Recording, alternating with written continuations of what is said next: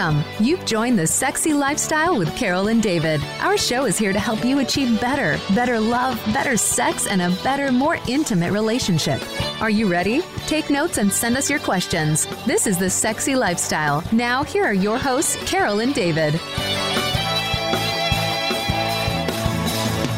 Hi, everyone. I'm Carol. And I'm David. Are you ready to spice up your sex life and live happy, healthy, and always horny? Well, you've come to the right place because that's what the sexy lifestyle is all about. And David and I are passionate about making your sex life the best it can be. We sure are. And you know, we love talking about sex and sexuality, sexual pleasure, communication, consent, respect, and relationships. And we hope our discussions open up your dialogue about great sex because. Well, great sex matters and we all deserve it. So, are you looking for ways to unleash your wild side without intimidating your partner? Do you ever feel afraid or ashamed to share your fantasies at the risk of rejection? Perhaps you're asking yourself, what's wrong with me? On today's show, we're going to be talking to a sex and intimacy expert to find out how to connect or reconnect with your partner so that you can express your deepest desires and share your fantasies in a healthy, safe environment that allows you both to feel comfortable trying new things together. But before we bring her on, we want to remind everybody about our top waterproof blanket because great sex is messy sex and nobody wants to sleep in the wet spot. So if you're fed up with having to change your sheets every time you have sex, then you need one of our top waterproof blankets. It's 100% waterproof and leak proof and guarantees to keep your bed and mattress dry, pillows too, no matter, no matter how wet it gets. That's right, baby. From that. from massage oils to silicone lubes or any sort of sexy wetness, you just have to throw it in the washer and dryer and it comes out looking like brand new and you don't have to leave your house to get one. Simply and safely go to Amazon and order yours today. Search Top Waterproof Blanket. That's T O P, waterproof blanket. Well, great sex starts now, baby. It sure does, babe. And uh, we don't have to remind everybody who we are. This is a sexy lifestyle, and we are Carol and David, and we're so excited to welcome back a guest that we've had on our show before. Dr. Stacy Friedman is a sexologist and a sex coach specializing in creating intimacy. She helps couples figure out what's stopping them from opening up and being true to themselves and their sexuality. So, Stacy, Dr. Stacy, um, you were on our show about a year and a half ago, and thank you for taking the time out of your busy schedule and your practice to chat with us today. My pleasure. I'm always loving to talk about sex. So you got the right person at the right time. wow. And, you know, I know that your specialty is creating intimacy, but can you tell us a little bit about your background and your backstory and how you got into this world of sex and intimacy? Sure. It actually started from when I was in, um, you know, the younger years in high school, and I was always one of those kids that were very open-minded and uh, being able to connect with other people in a little bit of a more sexual way because I had a confidence about me that people just felt comfortable. I was relatable. And so through high school, people used to joke around and call me Dr. Ruth. and it just kind of stuck. And then when I got to college, I started doing some um, romance parties. And then I wound up having kids and figured I'd do that for being able to um, you know bring some extra income in and i just started loving it and finding out how what i did was helping other people.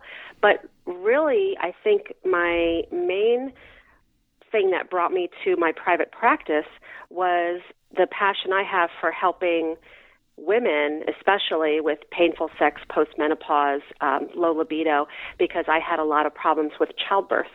And so i wound up having about five or six years of painful sex and I struggled. And one of the things that helped me is being in an alternative lifestyle. So I was able to have uh, different experiences and being able to still be intimate with my partner, but still being able to do different things that I wasn't able to do in my relationship, such as having sex. Believe it or not, almost six years. It was a very difficult time. And so after that, I just said, you know what? There's not enough people out there to help. I really need to get into this field and truly help people that need the help. And so I went back to school, I got my doctorate, and uh, wound up having a private practice. And did you find when you, when you were growing up, obviously you were exploring your sexuality. Did you have great sex as a teenager or in your 20s? Did you explore your sexuality then and you found out, hey, this is something I really like and I want to continue having it part of my life? I identified as sexuality, which was one of the reasons why, when I was not able to have it for that length of time after the trauma of childbirth, it was very difficult for me. I went into a very bad place mentally because, like I said, I identified as that. I, I loved being myself. I loved being sexual. I loved the feeling of connecting with others. So I think it was right around, you know, I, I was in high school. I was slightly promiscuous in high school, but it was all very safe and fun. I always used protection. I was mindful of what I was doing. And then once I got into college, I started recognizing that I was interested in uh, other women as well. So that was kind of like, hmm, what's this about? And that brought about exploration of that other side of me. And that's when I realized, you know what? I could be interested in men and women. Let's see what this is all about. And so it just allowed me to say, you know what? I should not be the only one that is allowed to be able to explore. People should be able to be open, and people should be able to be accepting that it is fluid. Sexuality is fluid, and it's not just a um, black and white type of thing. Now, and so, yeah, I, I really did a lot of exploration, a lot of learning about myself, and I think that helps me. My journey has helped me be there for others in my practice. Now, when your friends learned and your family learned about your pansexuality, and, and talking about not yesterday or the day before, this is a little while ago, and when it wasn't so open to talk about it, did you were you uh, ashamed or were you shunned or were they accepting? I was never ashamed of myself. I was one of those people that just like, you know what, if it's good for me, I don't really care what other people think. Now, when I first started hanging out with the women, I remember my mom specifically saying, "You don't want to be hanging out with all the lesbians because people are going to think you are one." you know. so I didn't even necessarily tell her at that time. It wasn't until through my marriage, I said to her when I was when things were not doing well in my marriage and we were getting ready to get divorced, which was probably about six years ago. That's when I finally told her, "Listen, this is me. I am into this. I'm into this, and into this." And she just kind of looked at me, but she was very open-minded, and I said, "Listen, this is me. You have to accept it, or I can't, you know, I'm not, this is, I'm not changing, but my mom always knew that I was a sexual being. Mm-hmm. And she just always made sure, just listen, stay protected, make sure you're safe, and, and that type of thing. So she wasn't as crazy about me going out with all these people, but, you know, my friends and everything said, oh, well, Stacy knows she's open minded. And it kind of just brought me to where I am today. So I don't regret anything. And I just appreciated myself for who I was, which allowed me to just continue being on that journey. Now, did any of your friends live vicariously through you and your stories yes. and your adventures? yes. So you were open to share all that, and people learned from you even way back then. Yes. Wow. Uh, my my best friend always used to joke around with me, and she used to say, "I am not into vagina, but I love living through you." no, that's, she that's just, very interesting yeah, it's about the fantasy of it. You know, they enjoyed hearing the stories and they said, listen, good for you. I love listening to it because it's not something I would ever do or something like that. Mm-hmm. Or it actually did help. For some reason, I got a lot of people who had never been with women. I was their 1st mm-hmm. because they felt like I was non judgmental. They felt like that they can come to me. So it's like the people that I started hanging out with they're like, oh, I've never been with a woman, but I want to be with you. Like, you know, that type of thing.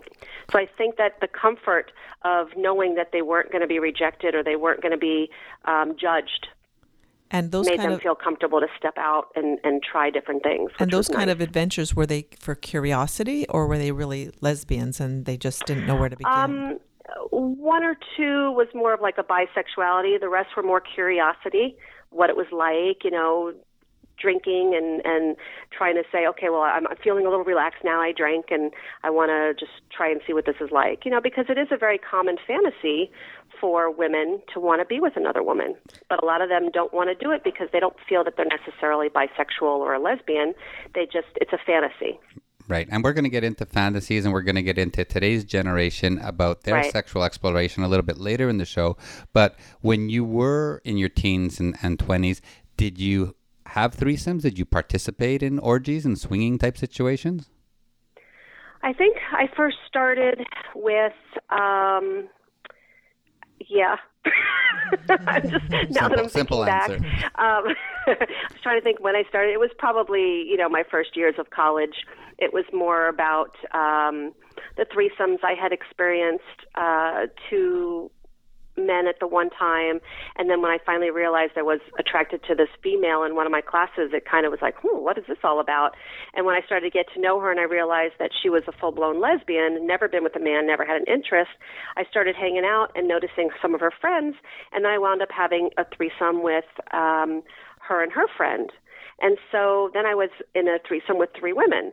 So I was kind of like, okay, this is really cool also. So it allowed me to just see different aspects of myself and realize that everybody is just trying to be themselves and enjoy themselves. So I experienced quite a lot in college, and that just allowed me to have a happier adulthood when it came to my sexuality. And and you were obviously and back then and now very open minded, and it is translated through to your successful practice. Absolutely.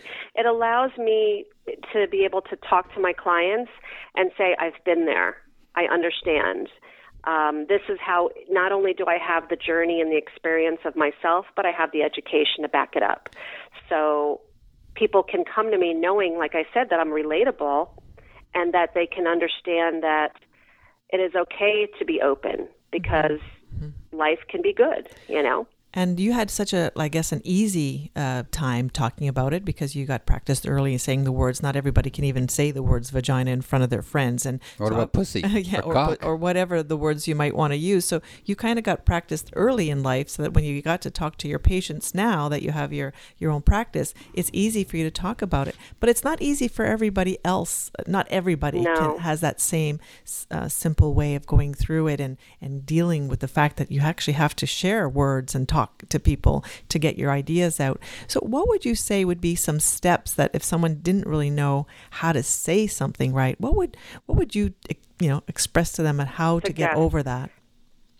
Well, when people ask me, they say it's unbelievable how you could just have a conversation completely about sex without laughing, mm. with just like talking about a part of, you know, like you're talking about your elbow. And I said, well, it's just a part of the body.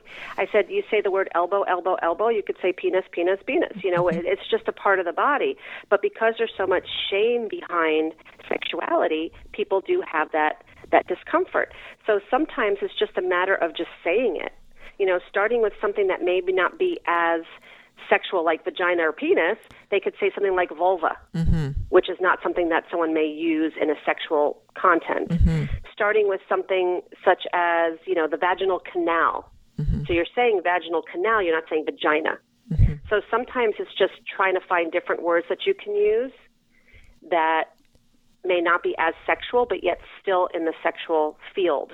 And you do, you think, do you think people have trouble using these words because society has brainwashed us to say don't say these words. I mean, it's probably part of religion and so on and so forth.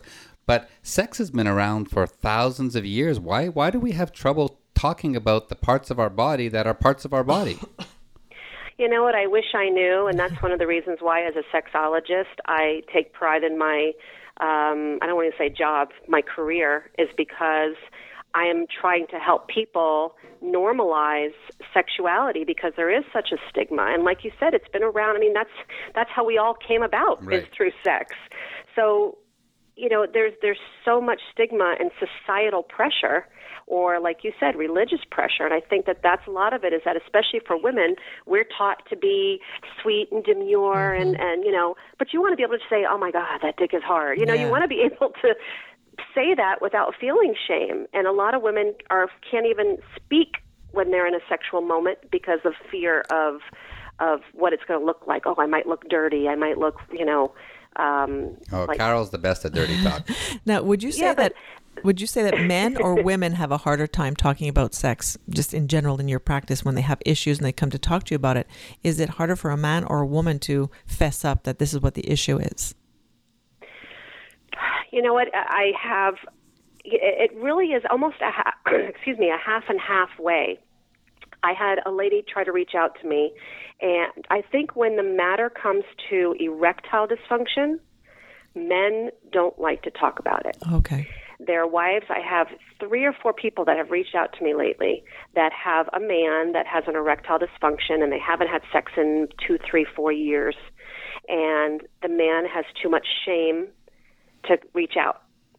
And the only other times that the men really reach out to me more so is when they're not having enough sex with their wives or their their husbands or whatever you know relationship they're in, and they have a big mismatched sex drive. Mm-hmm. So it does it is almost a 50-50, but a lot of times the women come to me because they don't want to have obligatory sex anymore. They want to enjoy it, and the men come to me because their women is not enjoy their women are not enjoying it. Mm-hmm. Absolutely, that makes sense. And they have to come about and say the things, and now they have to sit in front of you and without laughing and saying those words, right. explaining what their issues are, and get it out so that they can listen to what a possible solution might be where they can go with this issue. Right. If I can get them both in the office, I usually do really good. It's just sometimes it's a matter of convincing one of the partners that it's okay. This is normal. You know, we're not pathologizing anybody. We are just trying to make it better. Why do, would you not want to make it right. better? Yeah, absolutely. We all want to have great you know? sex and we all deserve it. That's what we say at the beginning of every single show. It's, it's not, no shame in it. We deserve every piece of good sex we get.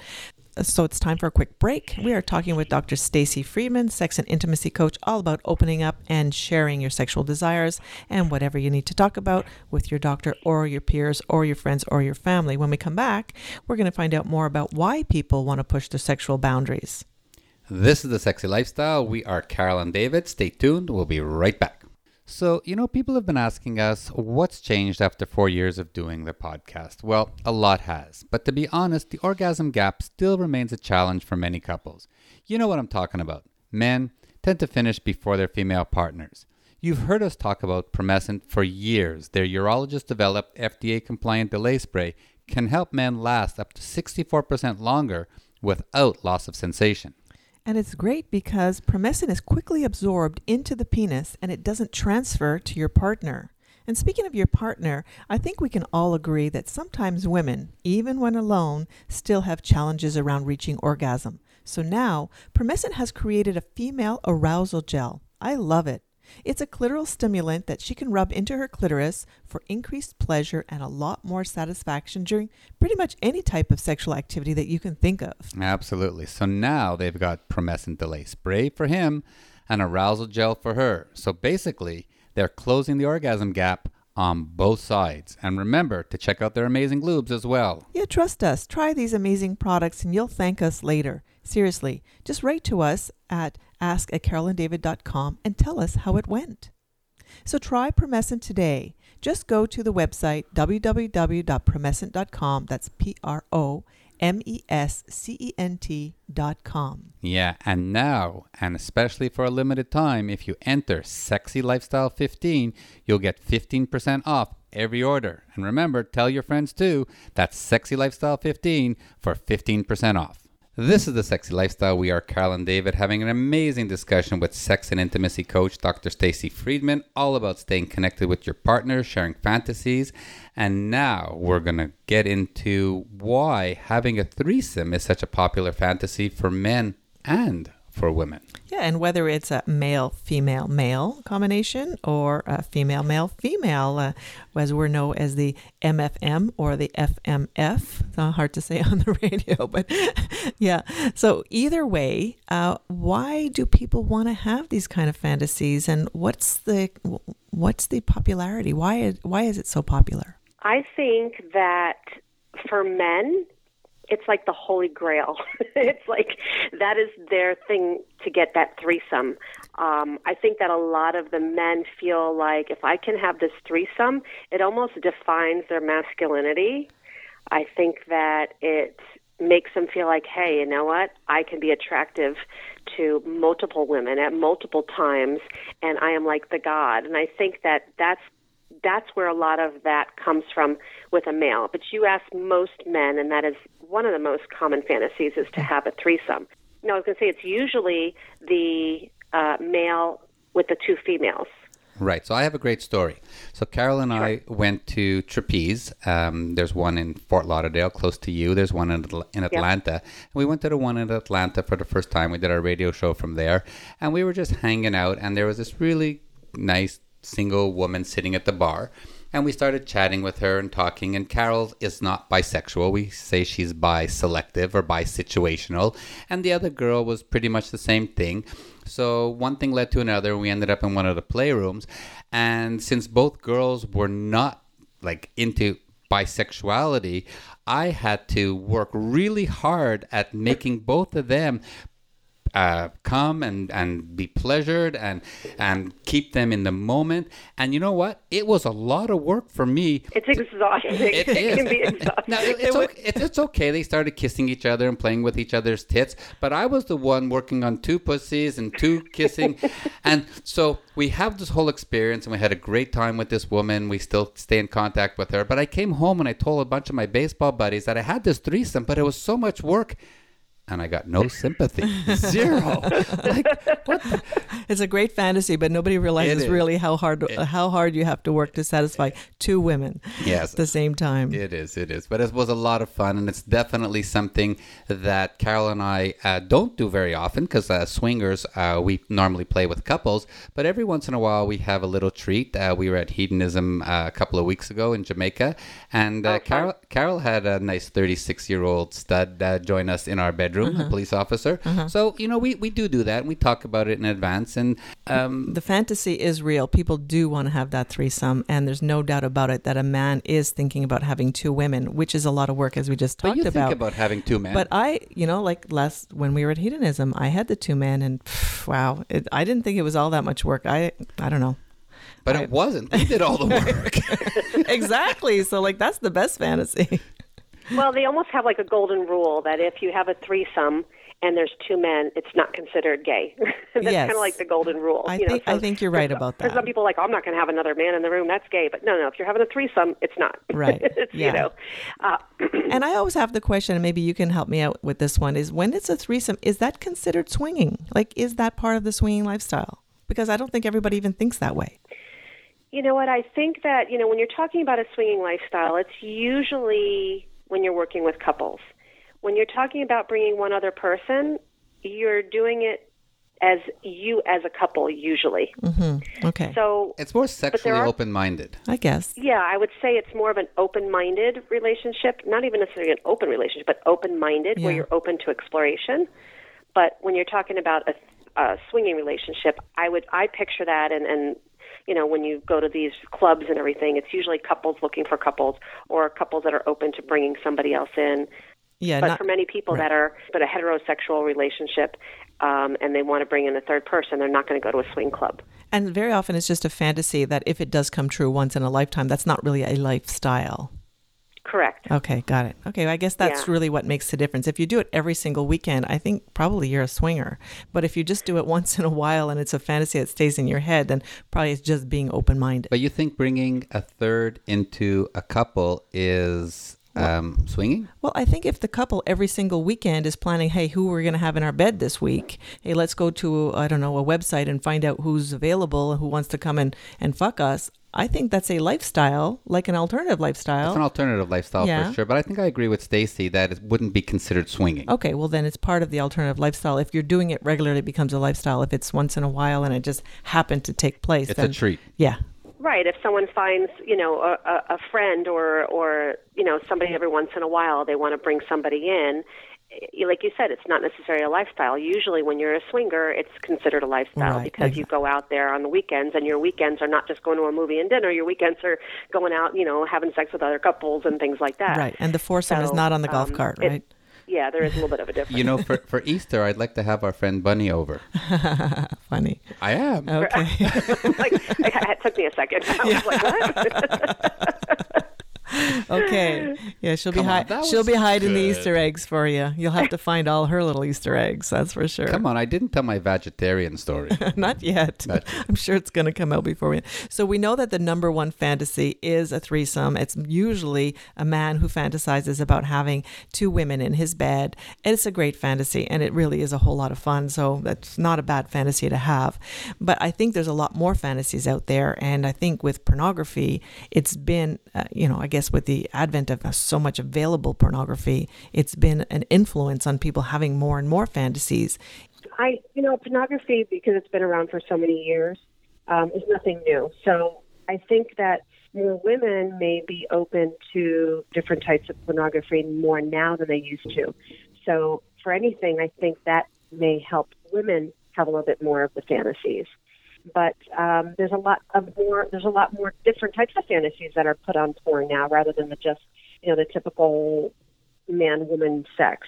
So I think pornography can definitely have an influence in pushing some boundaries. And Stacy, do you think that um, pornography aside, and we know pornography is not educational, it's just entertaining, but do you think the advent of Netflix and Amazon Prime and Game of Thrones and Fifty Shades of Grey and all those sexually um, pushing boundaries types of movies and TV shows is telling people that, hey, it's okay to do things outside the standard missionary position on the left side of the bed um, for the rest of your life?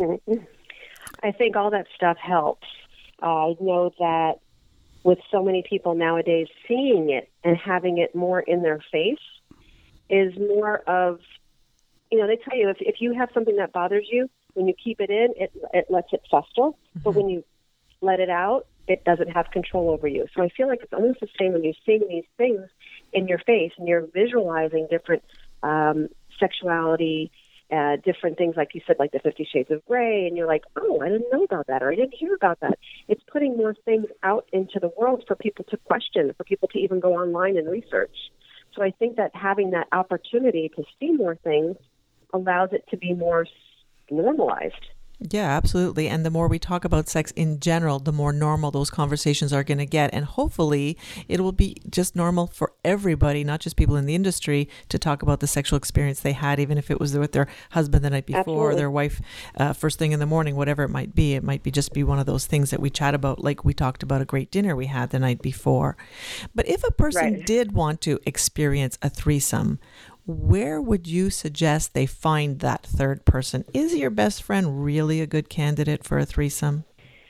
That can be tricky. I think a lot of it depends on the couple because you need to figure out, first of all, why do you want to have a threesome?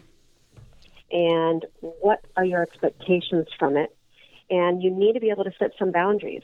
So I think it's important before you go looking for a person to really have that conversation have that communication and say, what do we want from this? Let's go online, do some research about threesomes.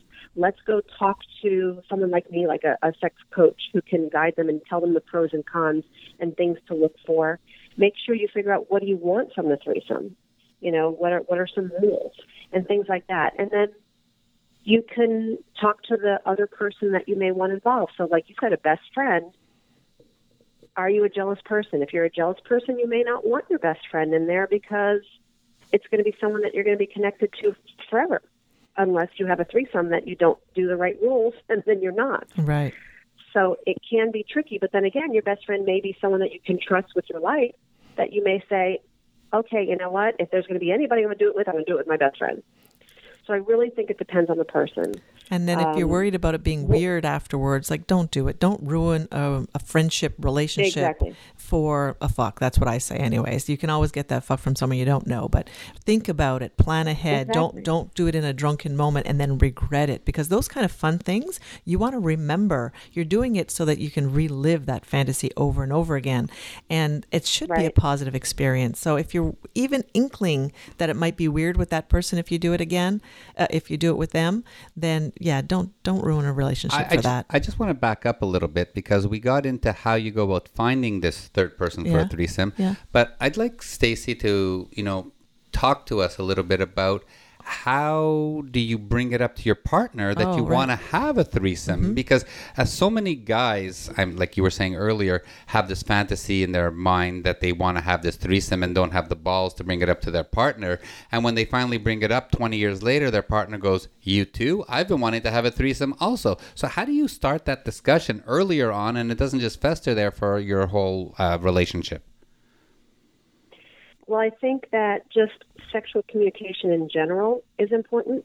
And it may not, you know, you don't want to sit there and say, well, I was hoping to spice things up, so let's do a threesome. Because that can make the person feel like they're not enough. Right. And you need to bring somebody else in. So you don't want anyone to ever feel they're not enough. You want this to just enhance what you already have. This is not something to just try to make your relationship better. It's just another another level, another layer to what you can offer. So you would want to just start off with fantasies at first and communicate about fantasies.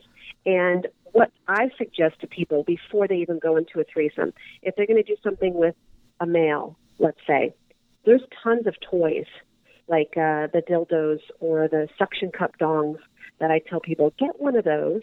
So that way, if you're having another penis in with your with the two of you, stick it on somewhere. Pretend you're giving it a blowjob. Pretend you're sitting. Stick it on the mm-hmm. edge of the bathtub. Sit on it. Let your partner, you know, hear you moan, knowing that they're kissing you while there's a cock inside of you. Mm-hmm. You know, do different things that you can talk about and explore ahead of time. See kind of what it would be like in a way, and figure out. Well, like I said before, why do you want to do it? What do you hope to get from it? You know, do the research. I think it's just important to be able to just talk about fantasies in general. So maybe like once a month you can have a little, you know, say, okay, let's do our little 15 minute coffee talk. Uh-huh. Grab a glass of wine or mm-hmm. half an hour to talk. Grab, mm-hmm. grab a glass of wine, sit outside, and just talk sex. Yeah, absolutely. And then That- eventually you say, right, with no judgment. Right. I think that's a great idea. You know, every Friday, the last Friday of the month, this is what we're doing. And uh, no judgment. I get to talk, you get to talk, and then, hey, we'll chat about it afterwards. No, I was just going to say, it doesn't necessarily mean you have to take advantage of all the fantasies that you discuss. Right. But you just have to be able to say, this is something that I never did that I was interested in. Or get a book that asks questions on sexuality, like 101 sex questions. So it's not like you're actually expressing yourself. It kind of forces you to a- answer a question so you don't feel as vulnerable. It's more exploration rather than um, fessing up kind of thing. Right. That's very cool. I like that idea as Okay, well. so, so now you figured out how to bring it up to your partner. Your partner said, "Hell yeah, I'm in." Actually, I wanted to be in before. You've uh, found the person. Where do you do this threesome? Do you do it in the intimacy of your own bed, or do you take a hotel? Like, uh, there's there's got to be issues with you know that Either way, sanctuary, yeah. right? Yeah, I think that it depends also on who the person is. I think every couple has their own rules. And before you do anything, it's important that the couple itself discusses their ground rules and be able to discuss what um, is acceptable and what is not.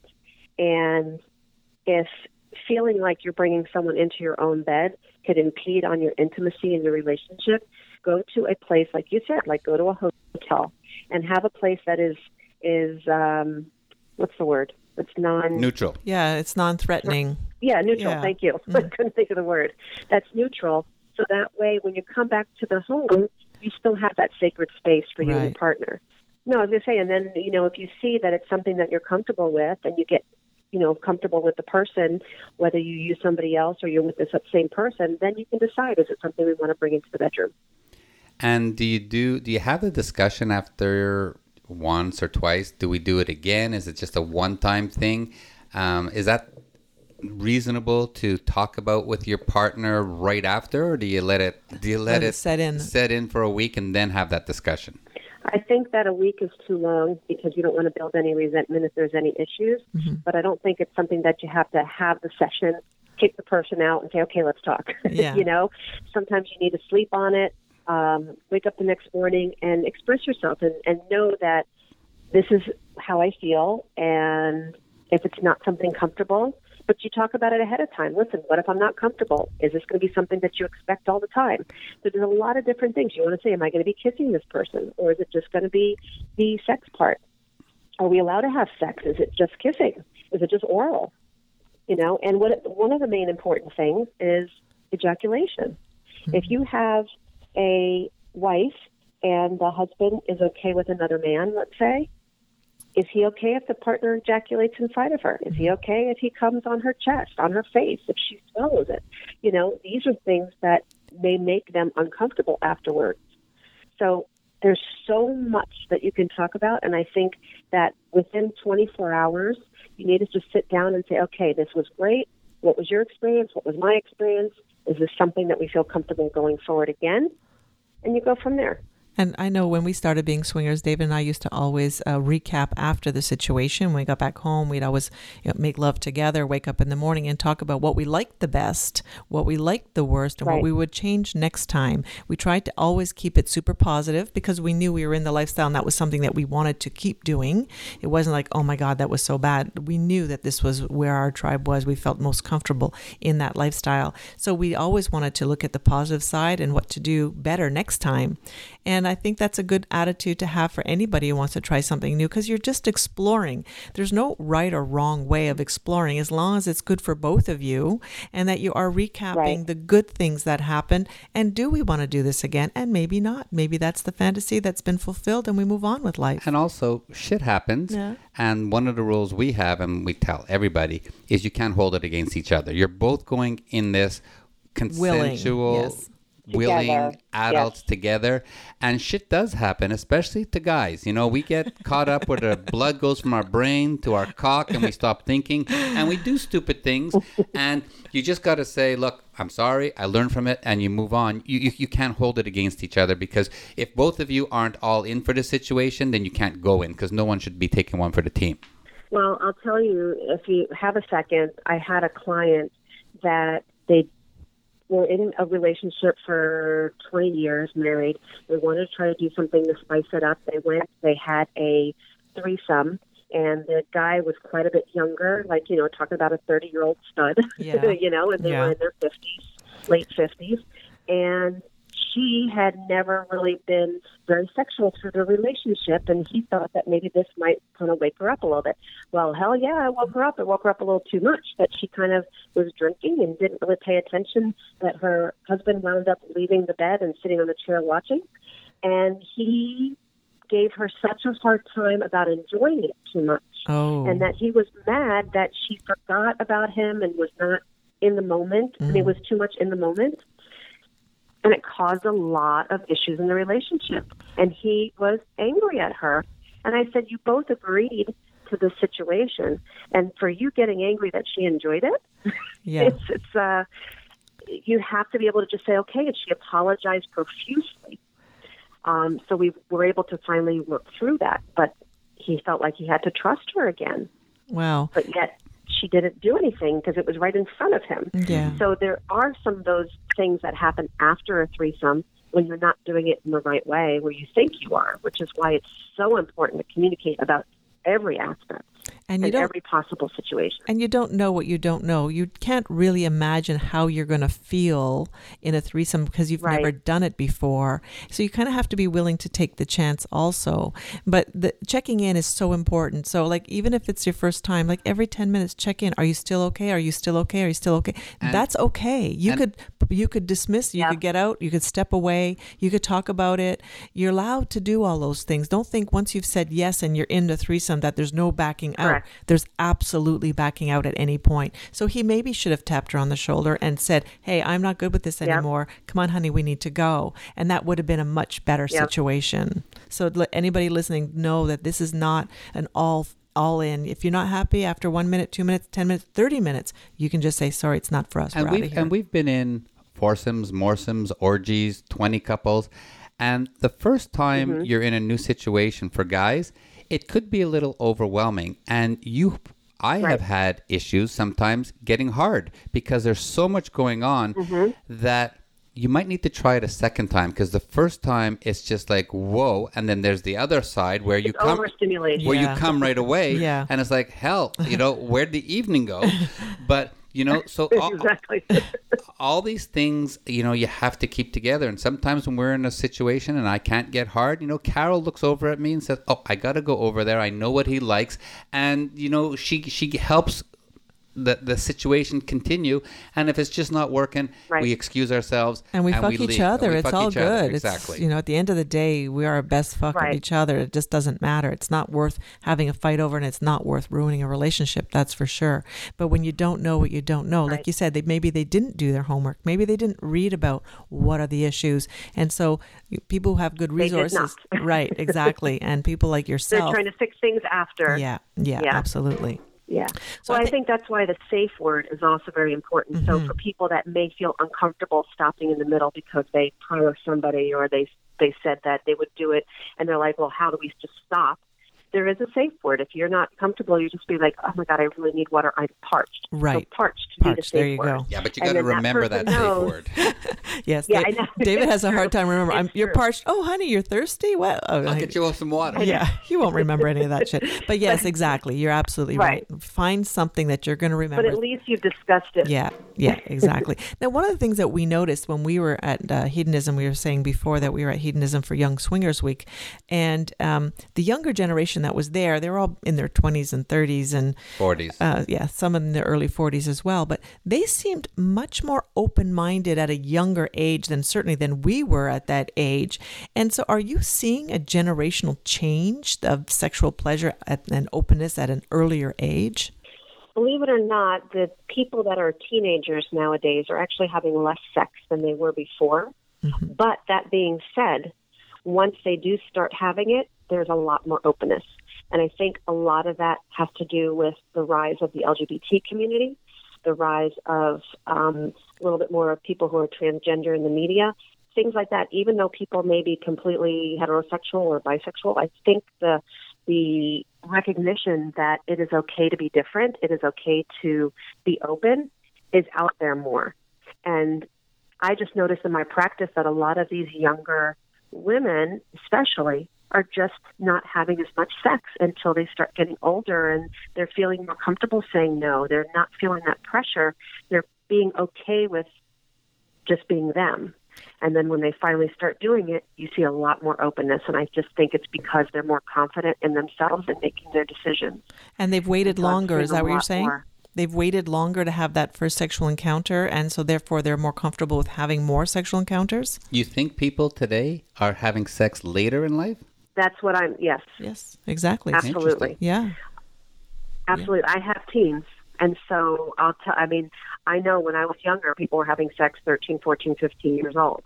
I don't see that nowadays as much. Mm-hmm. And um, even in my practice, I have a lot of people that are in their early 20s that are virgins. Mm-hmm. Um, a lot of my kids' friends are virgins, and they're 18 and 17 um, and, and 19 and 20. A lot of them are virgins, um, or they've only dated one or two people. But I think because they're more confident in themselves and they're starting a little bit later, and they're not doing it at 13, 14, 15, they're starting at 19, 20, 21. I think that they are just more confident as people and they never felt that peer pressure, so they were able to be a little bit more open. And so I think that could be one of the reasons why we're getting a lot of people that are um, feeling more free to explore. Plus, you're seeing it more in media and TV and movies and and you know internet. So it's it's a little bit more like, oh, okay, well, yeah, you know, well, they they're doing that. It's okay, it's cool, you know. Um, but yeah, I do I do think that they're starting a little bit later, but they are being more open minded. Yeah, absolutely. I think that makes a lot of sense, and we certainly did witness that. And I think that's great that people at a younger age can uh, can start exploring earlier, and that way they can have the options. They'll know what the options are ahead of them without the cheating, which is so hurtful for everybody. Right. Yeah, they're doing like a little more of the petting, you know, the touching, the kissing. But you know, when I was younger, I know we kind of we're with someone once or twice and you have sex. Mm-hmm. You know, but nowadays it's like they're dating for like a year, year and a half at like 16, 17 years old and they're not having sex. Mm-hmm. Mm-hmm. I agree with you. Yeah. Interesting. All right, Stace, we're going to ask you to hang on for a sec. This is the Sexy Lifestyle. We are Carol and David having an amazing discussion with Dr. Stacy Friedman. Stay tuned. We're going to have a quick break. And when we come back, we're going to be getting into our favorite segment of our show, Great Sex Matters, continuing our discussion all about threesomes. Stay tuned. We'll be right back. Alrighty. You know we love hedonism. We spent the winter there. We were there for 89 sexy days. It's one of our favorite places to hang out naked on the beach, and it is the sexiest place on earth where you can be as mild or as wild as you like. So we are so excited about uh, the fact that this is Hedo's 40th anniversary celebration. It's happening October 30th to November 6th. So come and join us there for a week. Um, you can get naked on the beach with us, maybe be on our show. For more information, go to thesexylifestyle.com, click on the Hedo link to book the sexiest and most erotic vacation ever. And just remember, you can always visit our website, thesexylifestyle.com, to stay informed about all the sexy and open minded events that are happening in your area and around the world. Exactly. And if you're looking for an open minded online community to find compatible uh, people and events, go to sdc.com and you can use promo code 30314 to get your first month free. Check it out. This is the Sexy Lifestyle. We are Carol and David, and we've been chatting all about threesomes with talk, Dr. Stacy Friedman, sex and intimacy expert. And now it's time for our favorite part of the show where we get to talk about great sex because. Well, great sex matters, and we all deserve it. So, as swingers for the last 11 years or more, we're not even counting anymore, we've been sharing fantasies and expressing our needs and desires, it feels like forever. But for a new couple, being open and honest with each other can be scary and exciting at the same time. And certainly, unexpected situations can get in the way of sexual pleasure when there's the unknown in the equation. Let's start this segment off by talking about jealousy. We brought it up a little bit in the last segment, but I want to talk more about jealousy and um, Dr. Stacy, how you can coach couples to handle jealousy, recognize the trigger points before they happen so that you can prevent it if possible that can be very tricky. When people come to me, it's usually at the end when they've already hit that jealousy, um, where I hope that people, before they even get involved in any type of alternative lifestyle, to have someone to talk to about it ahead of time so I can give them ways to avoid some of these issues. But what I try to do is when people come in after they've already had an episode and they are jealous and they're not knowing how to keep that situation from happening again or how to get better, feel better about it, some of the things that we do is explaining how to be mindful when they're in that situation. And being mindful is being able to focus and and um, stop yourself where you're at if you start feeling that jealousy, because you know it's very common for people to be jealous, and sometimes that jealousy could be a slight turn on for many people. But there has to be a balance between jealousy and turn on. you know, you don't yeah. want to be jealous, jealous. I think there's good jealousy. You want to be there's good jealousy and probably bad jealousy, right? Exactly, exactly. And Then there's jealousy where like you keep your hands off my freaking partner, you yeah. know. Yeah. and then there's kind of like, God, I kind of wish she wasn't touching him, but it is kind of hot, you know. So there is there is that uh, balance that needs to be kept. But what I try to do is tell people that if they do start being in the situation, feeling a little bit of jealousy, stop what they're doing, kind of breathe. They have to actually pay attention to your breathing because you don't want to start getting anxiety about it. Start paying attention to your breathing, relax, try to count down from 10 to 1, focus and looking at your partner and looking at the what you're doing and why you're doing, going back to that why. You know, um, knowing that this partner and, and you and your partner did this to enjoy together and being able to just try to relax. And then if you see after you're doing these, you know, focusing, relaxing, breathing, if you're still having the issue, that's when you kind of need to say, all right, this is my safe word, or I'm starting to feel uncomfortable, and you want to stop. You don't want to go through the whole thing and then later on that night be like this couple that I was telling you about before, mm-hmm. where now all of a sudden he is mad. So angry at yeah. her that their marriage almost dies. Right. Now is there like uh, is it all about insecurity? Is usually the one who's jealous is it because they feel some type of insecurity in their relationship? Do you ever coach them in in sort of i guess reassuring themselves that this is your partner who loves you very much. She is going to be coming home with you tonight. So why are you feeling that way? Do you ever tell them to ask themselves the questions is why you're feeling that jealousy? Yeah, we try to figure out what is it, you know, what's bringing it out. Is it the healthy jealousy like you discussed? Or is it that you feel like you're going to lose your partner? Mm. How is your relationship prior? What did they communicate about before? You know, for this situation, they barely communicated about it. And that is what brought about the jealousy, is because they really didn't take the time to figure out the situation. So, what I tell people is that if this is something you want to continue doing, then you need to have that communication. You need to be mindful. You need to know what's off limits. If you're feeling too much jealousy, it needs to not happen again, mm-hmm. period. Mm-hmm. Oh, well, we always say that the lifestyle is for anyone, but it's not for everyone. And you have to be able to control Correct. your, your jealousy if you want to be in the lifestyle. And I'm sure a threesome situation is exactly the same.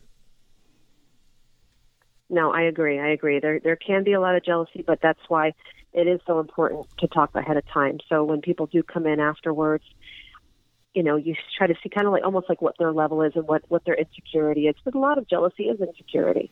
Yeah, and I guess know? the mature way of that's looking. That's why it's important to know why the maturity of looking at the situation the maturity of looking at a situation where you want to enhance your marriage by trying or your relationship if, if you're not married by trying something yep. new and spicy by bringing someone in.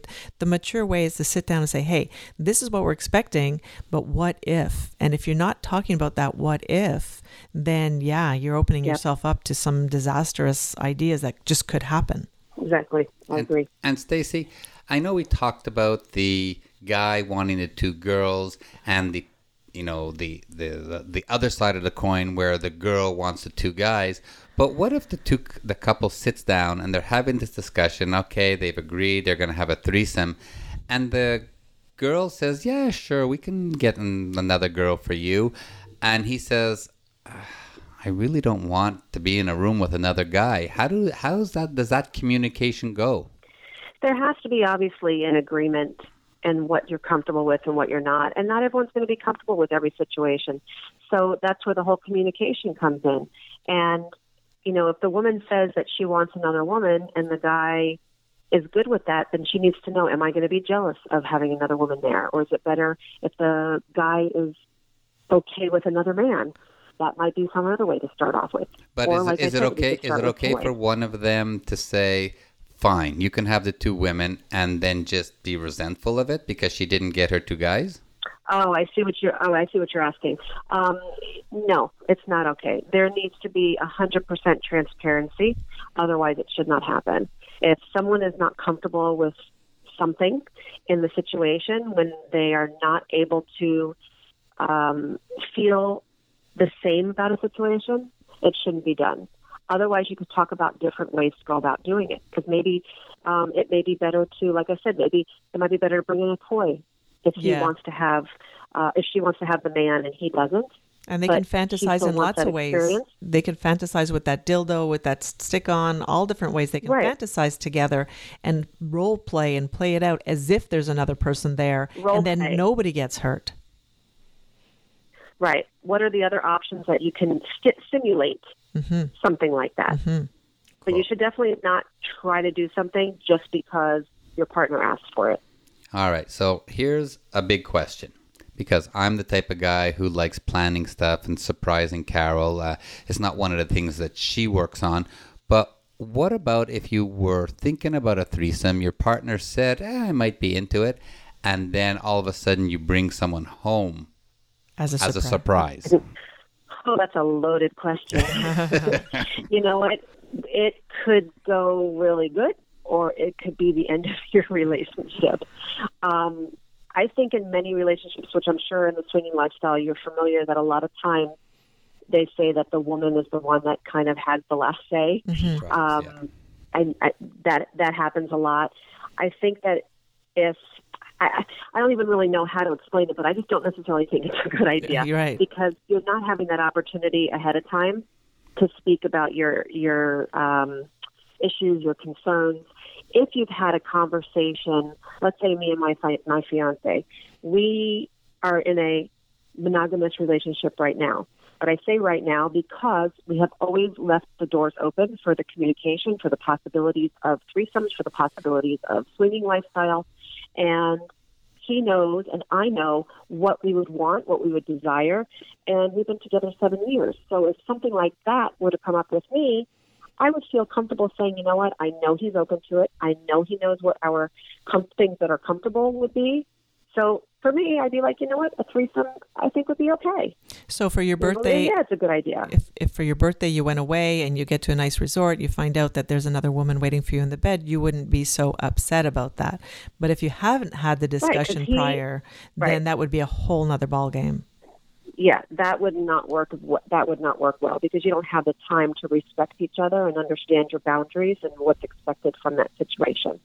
So I think a lot of it just depends on that communication. If you've never had that communication, except someone saying, "Oh yeah, threesome would be cool," it's not enough. It's not enough information to know what you would expect from the situation. Now, I just want to flip the coin a little bit and talk about the person who's coming in the third the third wheel, if you want to call it that. The let's just say it's going to be a woman mm-hmm. who's going to be in our fantasy playing out our fantasy here.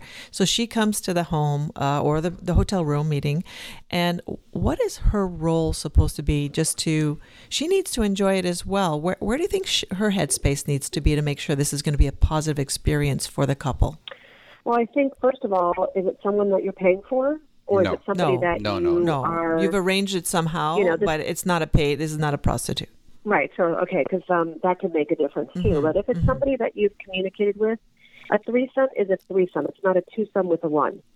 So that's what's important to remember is that even though you're communicating with your partner, as long as you have your rules with your partner, then you take those rules and you speak with the person who is you're bringing in because that person is just as an important piece of the puzzle as the other two. So it's very important that the other person is uh, feeling comfortable, respected, and knows the rules, and also gets asked what is comfortable for you. Right. Because you don't want to make that person feel, um, you know, disrespected or uncomfortable or, you know, whatever the situation may be. It's a triad. And, you, and, and, and she needs to enjoy it. Remember. And she needs to enjoy it just as Absolutely. much as everybody else in the room. And also that Absolutely. Rule, and those rules about ask first and no means no, and unless you get an enthusiastic yes, it's a no. That person has to be respected and has to have mm-hmm. consented full, full, consent to yeah. whatever you're doing. She might be there for a threesome and doesn't want his cock in her pussy, mm-hmm. right? Absolutely. He doesn't want her exactly. uh, him to come in her mouth. So you have to ask first: Is it okay? Uh, just as if we're in a swinging situation and we might be with ten other people, but everybody asks everybody: right. Is it okay? And and that's that respect is paramount. Mm-hmm. Right, and everybody has to know, like you said, it's okay to say no and if you don't, if you forget a question to ask, like one of the things I was mentioning about coming in someone's face or coming on their breast or coming inside, and you know, that's something that needs to be discussed at the time. If that's the case, to say, "Oh, I forgot. If you're going to come, I want to make sure that you only come on her chest, right, or something like that." Sure. That you can't be afraid to discuss things in the middle while you're doing it. It doesn't mess things up. It doesn't make it, you know, awkward. Because if you're doing something like that, everybody knows that you have to have some type of boundaries. Absolutely. And when we're and playing with other people, sure. I always tell the guy, do not pull Carol's hair.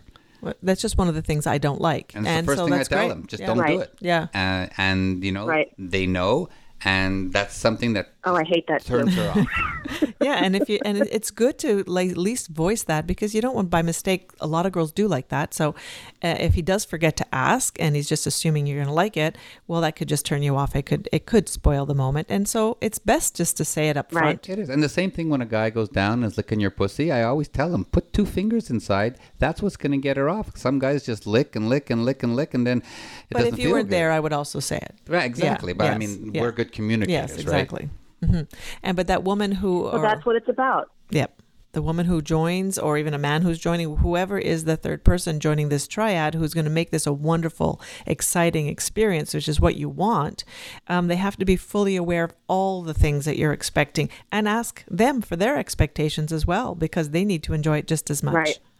Yeah, absolutely. I agree right, with and that. that's what I'm saying. It's not just about the two of you. It's a threesome because it's about all three people. So I guess we're coming to the end of the show and it's time for our final piece of advice. So here, let me ask you this. What do you suggest a couple could do tonight to open up about a fantasy or desire that they might have and take that first step towards arranging a threesome together? I think that it's important, first of all, just to discuss fantasies in general. And sometimes if people are not sure how to bring it up, that's one of the reasons why I say something like a book, 101 Questions. There's an app on the iPhone. I don't know if it's on the other phones, but it's called uh, Card Deck. and it's by Gottman, G O T T M A N. He's a very well known therapist.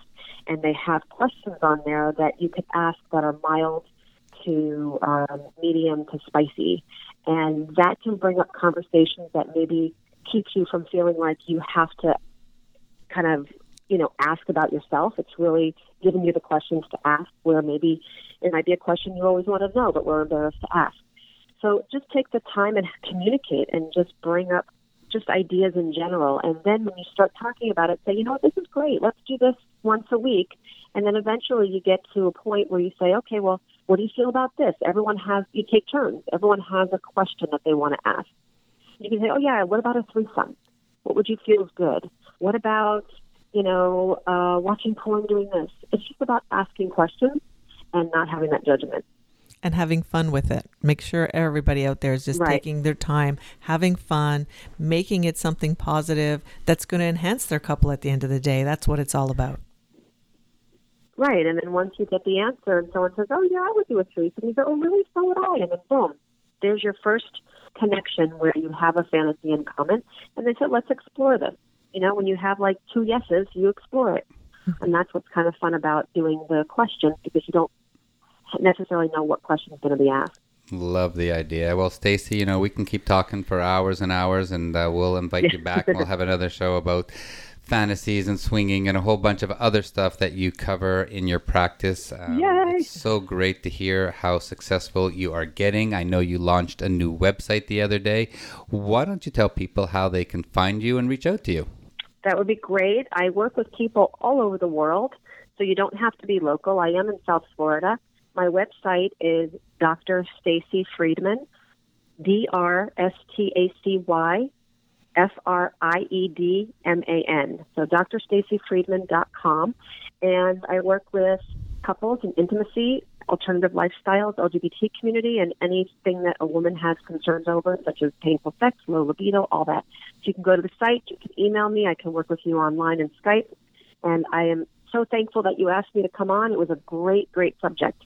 Wow, that's terrific. And of course, if you missed any of this information, you just have to go to our website, thesexylifestyle.com, where every one of our guests is going to have a guest page with all their information. You can contact them if you have any questions, you can contact them directly. Website. Absolutely. And as you guys did today, and we do every week, um, we learn more and more every week from all our expert guests. We hope you do too. If you have any questions at all, you can always send us an email at ask at carolanddavid.com. Alrighty, that's the end of another super amazing, great show. And as we do each week, we want to thank all our listeners for being there week in and week out. And join us again next time for another hour of the sexy lifestyle when we talk about sex, sexuality, sexual health and pleasure, and all the fun ways to spice up your sex life and live happy, healthy, and always horny. Well, that's it for our show today. Carol and I send you lots of love and great sex. Please, please, please stay safe. And of course, stay sexy, everyone. Until next time.